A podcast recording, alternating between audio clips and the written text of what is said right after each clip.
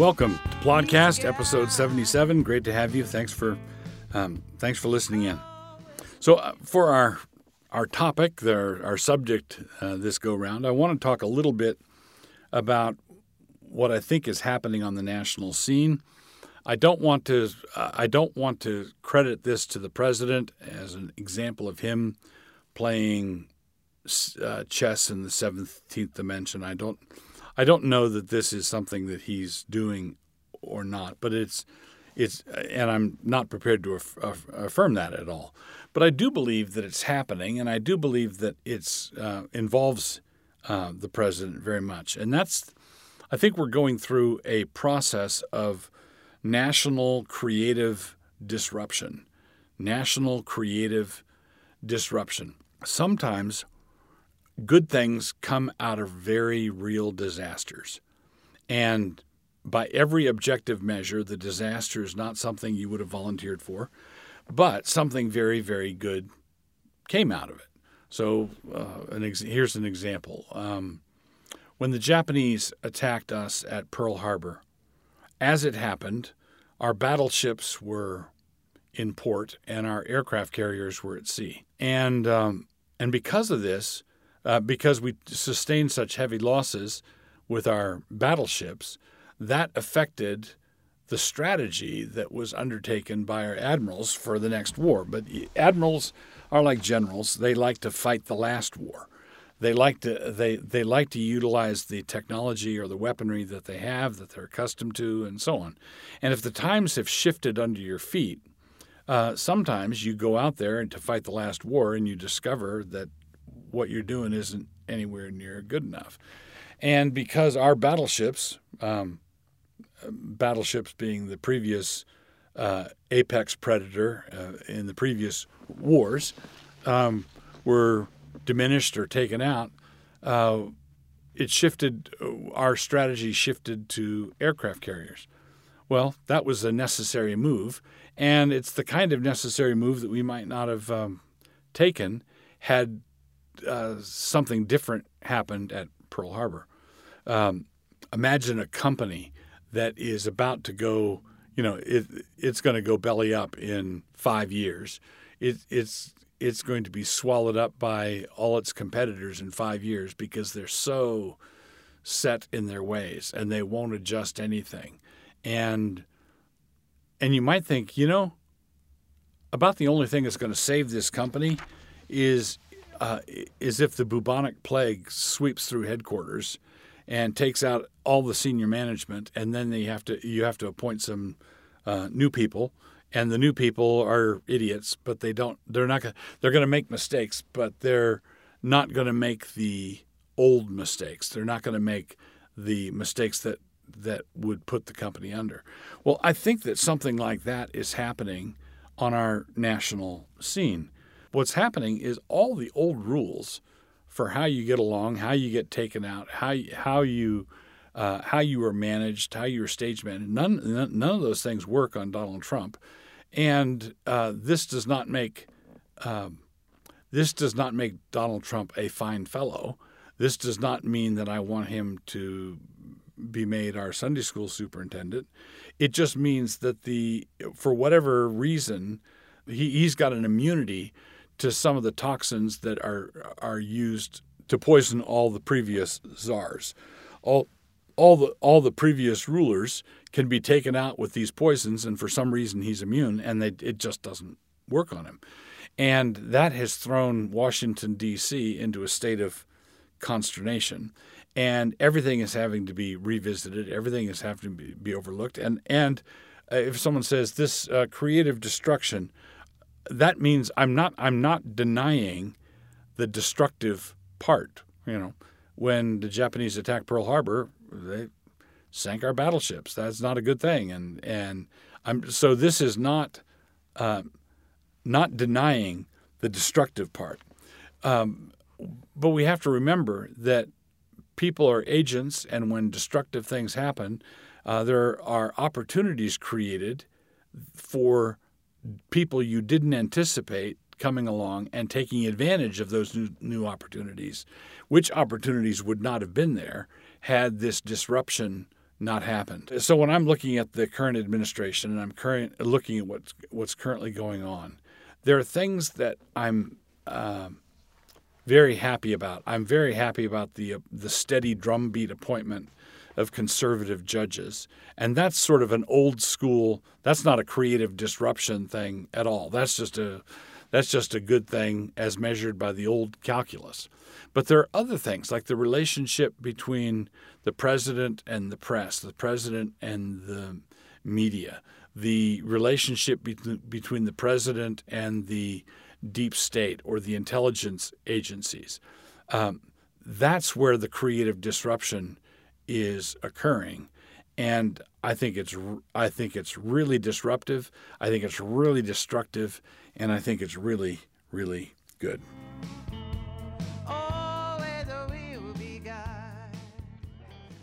Here we are, Plodcast episode 77. Here's my book review.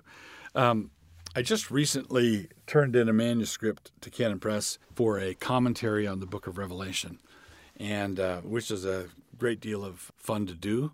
Um, I, as part of the flyleaf in the front, I, I commented. G.K. Chesterton said that uh, St. John the Divine saw many strange monsters in, in his vision, but none so strange as any one of his own commentators.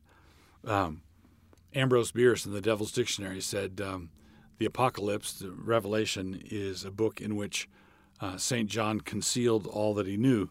Uh, the revealing is done by the commentators, he said, who know nothing. Uh, so, um, the book of Revelation is famously obscure, right? It's famously difficult. We're not used to the apocalyptic style of writing. We're not accustomed to that genre. What do we do with it? And and there are so many competing uh, interpretations, so many competing understandings, and whatnot. Uh, so I'm I'm a postmillennialist. I'm a uh, uh, meaning that I believe that the gospel is going to be victorious over time in history, and the world will be Christianized. I'm also a preterist, which means that the for the bulk of the Book of Revelation, I believe that um, the all but the last uh, couple of chapters basically were fulfilled prior to 70 A.D um, in the first century. So I believe that the book of Revelation was not written later, not not written in the 90s, but was written prior to 70 AD. And I believe that it's talking about basically the replacement of the old Jerusalem, the harlot, uh, with the new Jerusalem, who's coming down out of heaven, uh, arrayed as a bride for her husband. So that's I'm I'm a postmillennialist. I'm a preterist. That's my basic uh, outlook.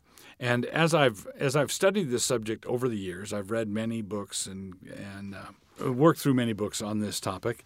Uh, I've probably learned the most about eschatology from uh, uh Ken Gentry. Uh, he shall have dominion, and some of his uh, and his book on before Jerusalem fell on the dating of Revelation. And Ken Gentry has got a commentary on Revelation that's not out yet. I, w- I wish it had been. Uh, if um, if it had been, I certainly would have used it uh, as I was um, doing my work on on the Book of Revelation. But I'm I'm here to I've, so I've read a bunch of books on, on this topic and so on. But I want to the book I wanted to review for you um, is the book I found most helpful as I was as I was doing my work on the Book of um, Revelation. Incidentally, my commentary is going to be called "The Sound of Many Waters." The Sound of Many Waters. But the book I found most helpful is edited by a gent named Steve Gregg, and the name of his book is Revelation Four Views. And this, what this, uh, this, this book is just simply a magnificent book. There are four basic takes on the book of Revelation.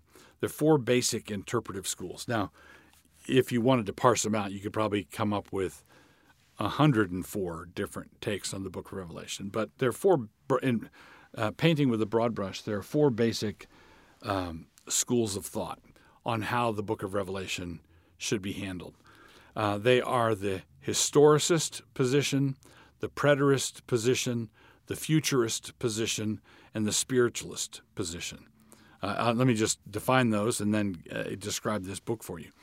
Uh, the historicist position is the uh, is the view that says the Book of Revelation is a uh, prophecy of the unfolding of all of church history.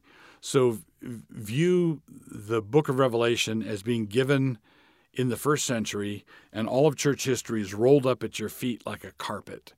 And then you unroll the carpet down through history. And in this part of Revelation, you can see the rise of the papacy, and in this part of Revelation, you can see the Reformation, In the, book of Revelation, you can see the uh, the Reformation, and so on. So, a historicist is someone who thinks that the book of Revelation is predicting uh, in a sustained, contiguous way all of church history. Um, that's the historicist view. The um, almost no one today. Uh, this was um, this was the, probably the received approach among the reformers, um, but almost no uh, scholar of any rank today holds to it. But there's still vestiges of this uh, view. Some of the um, a number of historicist books are still in print, and there's a vestige of this view in among in among dispensationalists, where they take the seven churches at the beginning of the book, and each one of those um, churches represents a church age. There's the age of Philadelphia, the age of Laodicea, and the age of Smyrna, and so on. That that's a that's a historicist uh, uh, cubbyhole within a futurist framework. So historicism basically thinks that Revelation predicts all of church history in a sustained way. The preterist um, uh, view, and this is the view I hold, the preterist view, uh, it, and it comes from the Latin word for past. Um, uh, the preterist believes that the book of Revelation was predicting the future at when the revelation was given, but it was John's future and it's our distant past. So let's say uh, let's say the book of Revelation is given to John in the 60s AD, and he's predicting the destruction of Jerusalem in 70 AD. That's 10 years in his future and 2,000 years in our past. So preterists look for fulfillments in the first century. So the they they think it's predictive prophecy uh, in the future from the time of the prophecy, but in our distant past. So um, the the five heads, the the the beast with seven heads. Uh, the seven heads are seven hills, which would be the cities, the hills of Rome, uh, and there are also seven kings. Five were, one is. Well, Caesar Augustus, uh, Caesar, Julius Caesar, Caesar Augustus, down and down to the sixth, who is, who is Nero, and so um, the preterist identifies um, these fulfillments in the first century. The futurist is someone who believes that John was predicting something in his distant future and in our probably imminent future. So the futurist holds that the book of Revelation is not yet fulfilled. Uh, the book of Revelation is, is yet to be fulfilled. So that's um, historicist, all of church history in a continuous way, preterist, uh, the history of the church and Israel and Rome in the first century. Um, the futurist position is that uh, it's a prediction of what's going to come to pass at the end of the world, still in our future. And then the fourth school of thought is the spiritualist, sometimes called the idealist, the spiritualist um, view. And uh, take this view as um, the view that says it's not it doesn't have any literal earthly fulfillment, but take it as a giant parable in the sky. So uh, this is um, this is a a gaudy and flamboyant and highly colored parable that describes the conflict of good and evil, the way the bad guys persecute the church, etc.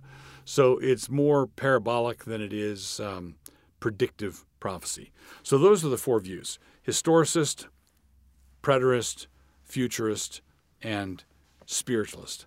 Now, what this book does, and this is just a, this was a, in, in my view, a magnificent achievement. What Steve Gregg did was he takes a passage, he, he just works through the book of Revelation, passage by passage, just a few verses at a time.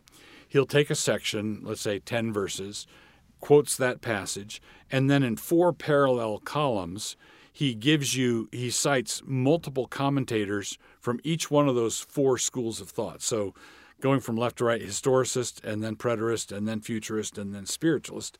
And you read in four columns all the different things that all these different commentators have said about this passage that you just read. I'm a preterist, and I'm a convinced preterist, and I'm a postmillennialist. And if I step back and look at the futurist or the spiritualist or the uh, historicist thing, taken, you know, looking at them from 50 yards, let's be honest, between us girls, I think I I think those other views are um, crazy. But reading through all of the comments that these different commentators from all these different schools made about the text, I was I won't say I was as frequently blessed by observations made by um, uh, adherents to these other schools. Uh, blessed, learn something. Oh, that's really in the text. That's really good. Um, I I won't say that I was as blessed by the other schools of thought as I was by the the one that lined up with what I thought, but I will say almost. I was frequently taught, frequently instructed, frequently blessed by futurists and by historicists and by spiritualists. There were a lot of good things in this book. Uh, so, if you want to um, uh, be firmly uh, settled in your views on the book of Revelation, and you want to do it in a way that really does justice and gives the other schools of thought a genuinely fair shake, I can't recommend any book higher than this particular book Revelation, Four Views, edited by Steve Gregg.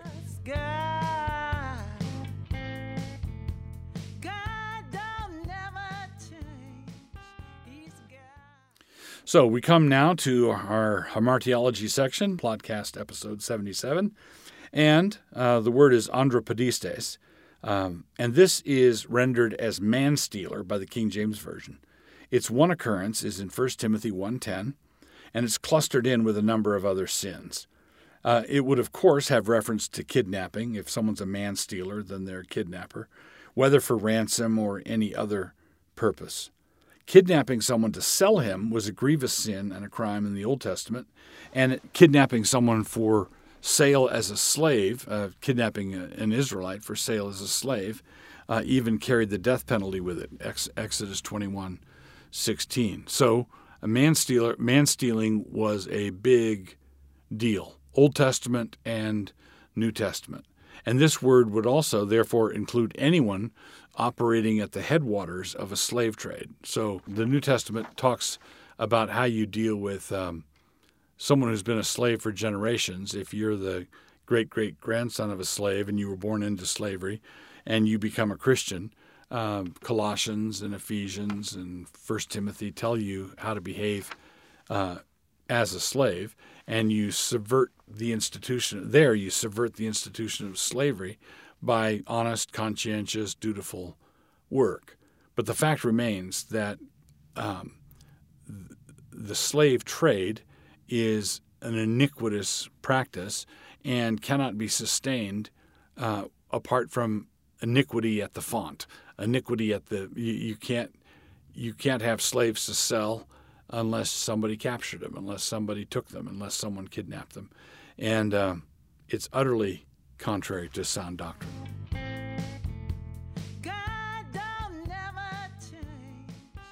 You've spent a pleasant half hour with Plodcast proprietor Douglas Wilson. This podcast is produced by Canon Press. Please take a moment to subscribe to the podcast on your favorite listening platform. To hear more from Doug, please visit canonpress.com.